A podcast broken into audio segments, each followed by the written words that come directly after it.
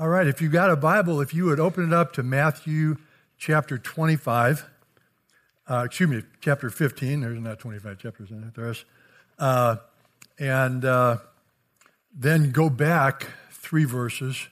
Uh, I am not Pastor Mike, I'm Ron Helly. I'm uh, one of the elders, the elder elder. Uh, they thought they were getting wisdom and maturity of years when they brought me on. Man, were they wrong. So,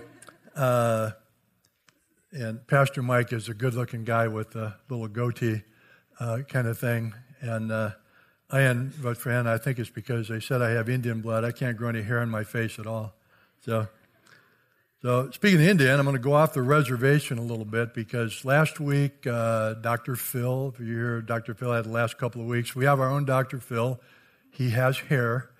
Uh, and uh, so he finished at verse uh, 33. I was supposed to start at 15.1, but uh, I think these verses provide a good transition. So uh, Matthew 14, starting at verse 34.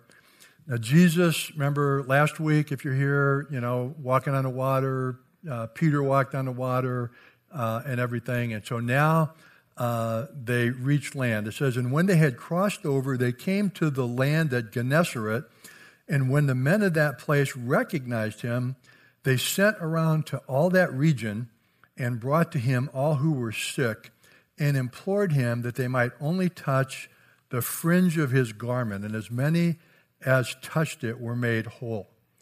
Sort of interesting. I wanted to point out before we get into chapter 15 what the response of the people were. Whenever Jesus was ministering, people flocked. People came by the thousands because there was something in this man uh, that was different.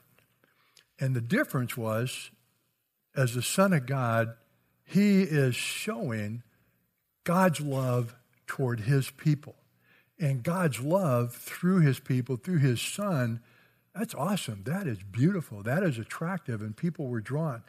And like what it says, it said, the people heard him gladly. And we get in chapter 15, we're going to see, talk about the religious leaders.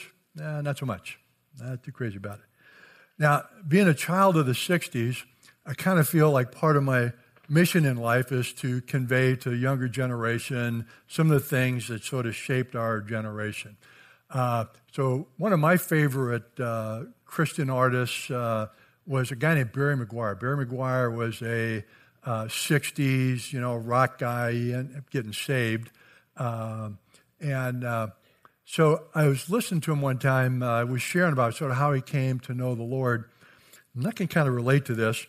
Uh, said that uh, Jesus was cool. That's how we talk in the 60s, okay?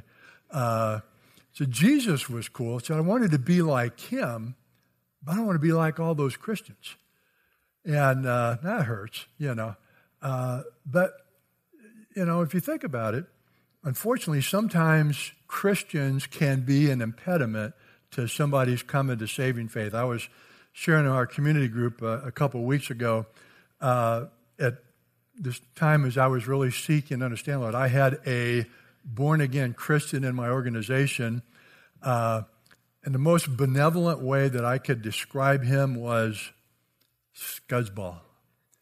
Uh, so he was not exactly uh, tripping my trigger when it comes to being interested in being born again Christian. So, uh, going on in Scripture, go chapter 15. I'm going to read just the first six verses.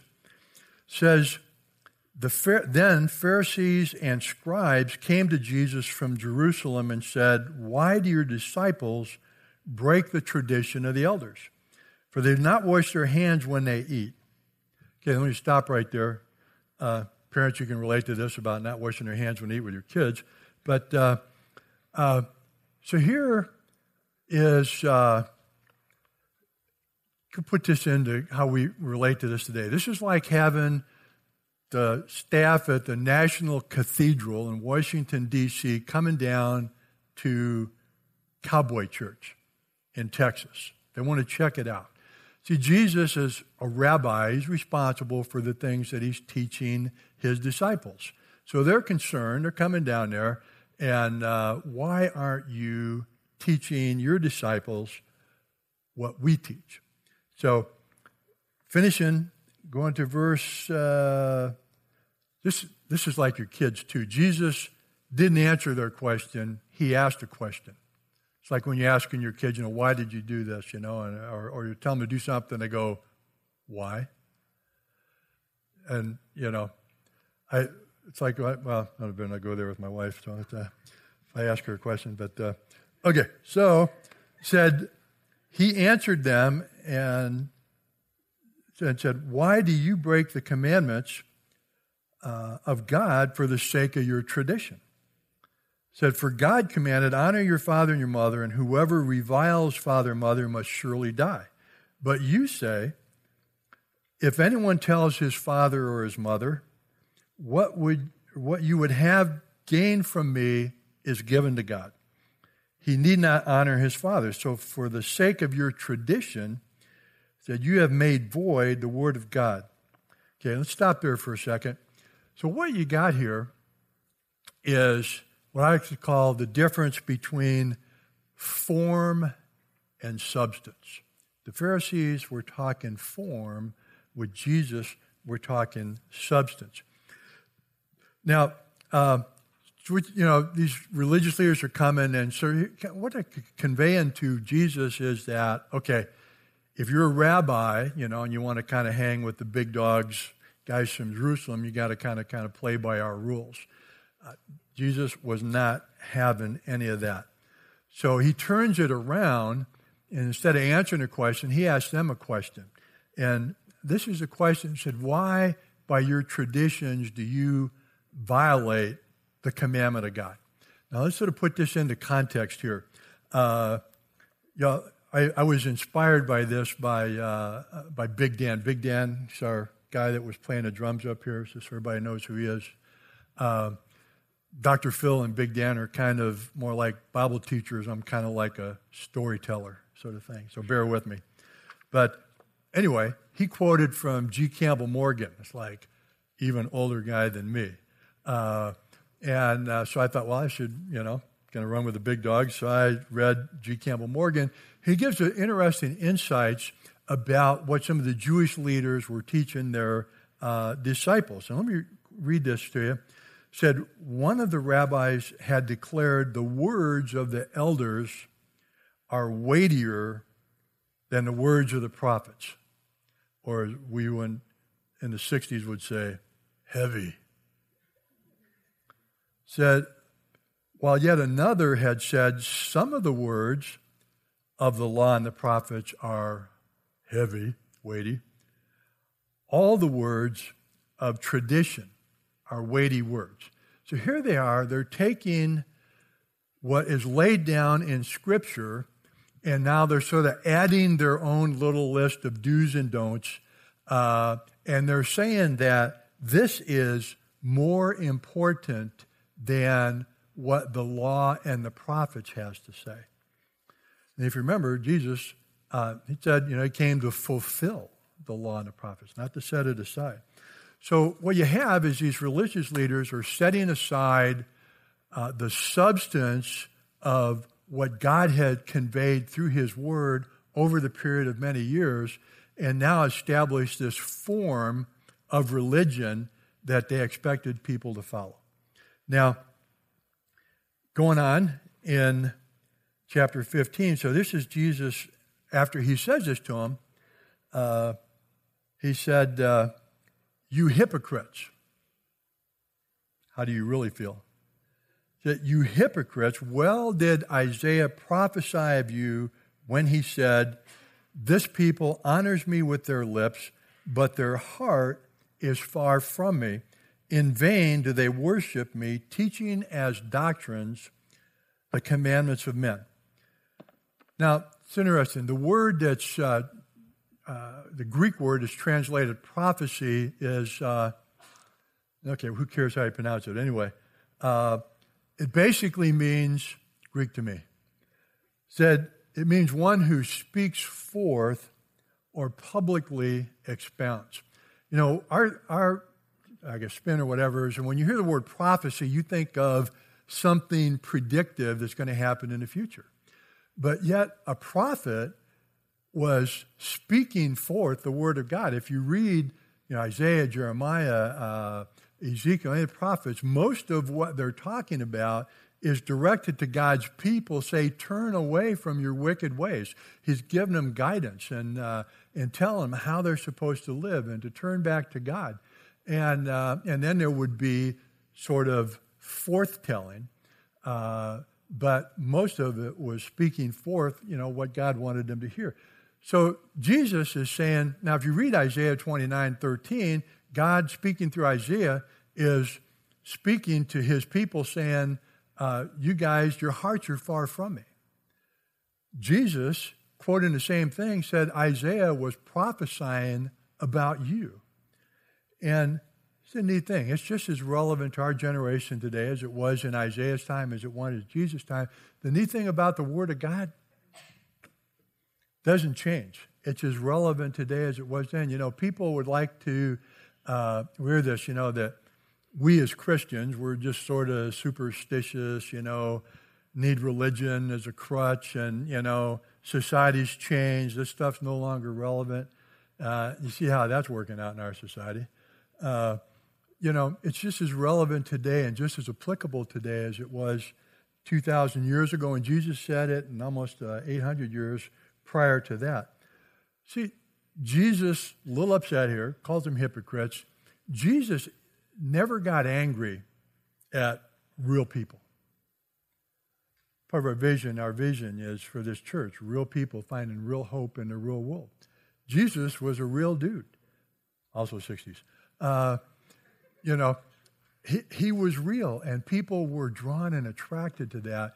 And his anger was directed at people who were trying to impose upon the people of, of Israel something that was never going to work, something was never going to be fulfilling, something was never going to really happen to them. Now, you can tell by my shirt, uh, I was serving the Marine Corps. Marine Corps, we got, you know, we're not the sharpest knives in a drawer, otherwise we'd have probably joined some other branch of the service, you know. So we were really big on like, keep it simple, stupid. And you know, Look at Jesus' disciples. I mean, guys like fishermen and tax collectors and just guys hanging out, didn't have a permanent job, you know. Nathaniel, he's sitting under a tree when he calls him. And so, uh, but you know, Jesus keeps it simple. Now, Matthew 22, we're, we're in Matthew 15. We've been in this for over a year, so we may get to Matthew 22 probably by Christmas, in which case you're going to forget that I ever said this. Going to be like a brand new thing. So, kind of like when my wife would get, she'd pick up movies, you know, and it's like, we saw that already, you know, but like it was a whole brand new thing. So, but anyway, Matthew 22 says Jesus, he says, a, a Pharisee came to him and said, Teacher, which is the greatest commandment in the law? So he said to them, You shall love the Lord your God with all your heart, and with all your soul, and with all your mind. This is the great and first commandment, and a second is like it you shall love your neighbor as yourself. On these two commandments depend, or as the King James says, hang, all the law and the prophets. Paul in Galatians 5:14 said, "For the whole law is fulfilled in one word: you shall love your neighbor as yourself." How simple can it be? This is what you do to fulfill everything that's been written in Scripture. You love God and you love your neighbor. I'm going to tell you, you can't love your neighbor if you don't love God. Okay? Uh, Jesus was the epitome of God's love conveyed. The reason he came is because by this time, the, the perspective on what God was like and what he expected was so distorted by religious leaders that Jesus came and he said, If you've seen me, you've seen the Father. He came living demonstration of the love of God for mankind. Now, it's July 4th weekend, you know, Independence Day. You talk about Independence Day today, everybody thinks alien invasion, you know, especially this weekend, you know, Independence Day, you know, back out. Nah, it's not too bad. But Basically, this weekend is about freedom.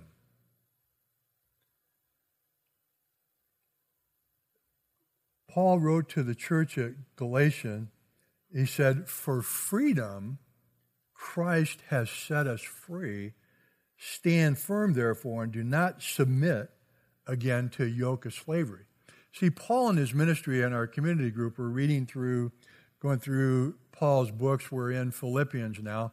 Uh, but Paul had to deal with these religious leaders that kept trying to impose this yoke of bondage on people, trying to keep a form of religion rather than the substance of a relationship. You see, religion is about someone trying to please God and get to Him.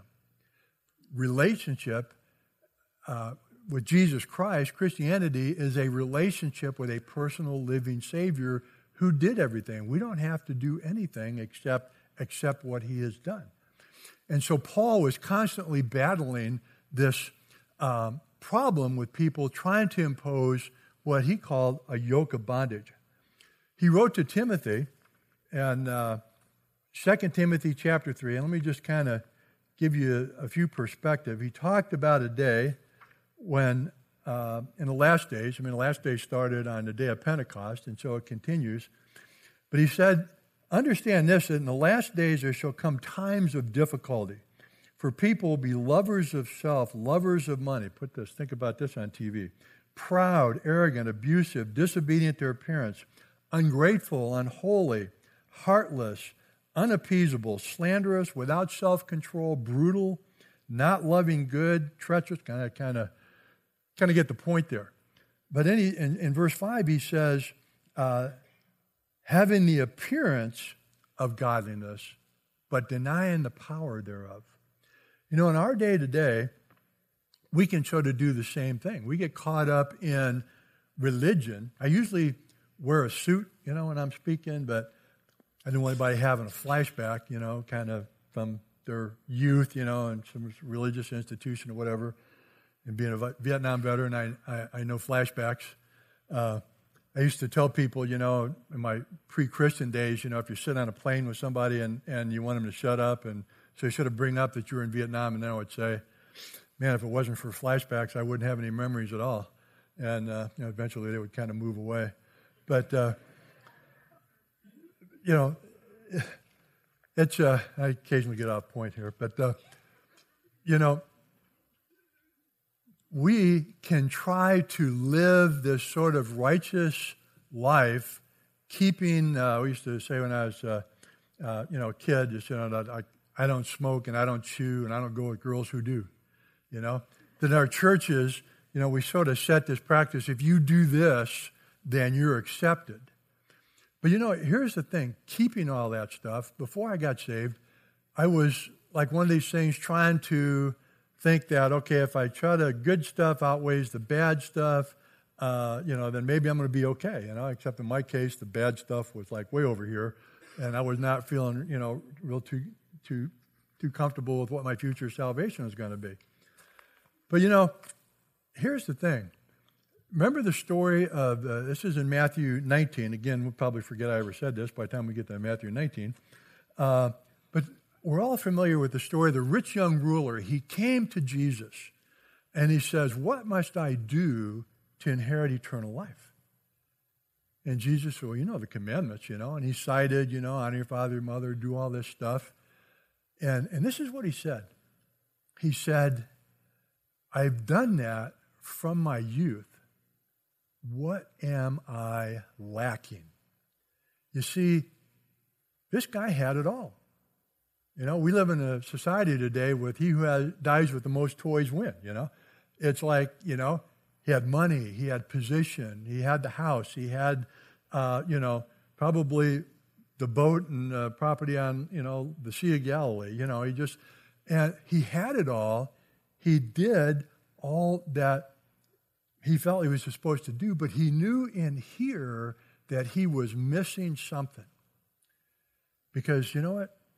Just doing that outward form does not fill the emptiness that's in our heart as we try to live by a standard that, that you know, Jesus never ever meant for us to live. So Here's this is interesting. This is July 4th weekend. You know, we talk about independence. And I will tell you, the term independence from a Christian perspective, I don't think that's a good word to use. We had to fight for our independence to be free as a nation. But let me tell you, to be free as an individual, you have to surrender. And that's a big difference. Too many times I probably fought the Lord for a long time. Until I finally got to that place where I finally just said, Uncle. And I used to think that it was just guys have a hard time surrendering, but you know, ladies, some of you have as much of a hard time surrendering as us guys do. You know, it's a hard thing. Christianity is about surrender. Uh, and, and, and let me tell you why. Perception that people have of the church today is not good. You know, we read in the very beginning how people came to Jesus by the thousands. They're not coming to us because they are not seeing in the church, with rare exceptions, uh, for the most part, they're not seeing that love. They're not feeling that love. And, and so they're not coming. And so this is Independence Day weekend. This is Freedom Weekend. It's interesting because it was 40 years ago, around the 4th of July, 1976. For six, eight months or so, I'm kind of struggling with this, you know, seeing Jesus for who he really was. And I finally just got down and I surrendered. And I'm talking, you know, career Marine officer, surrender, not in the vocabulary, you know. That was a big step for me.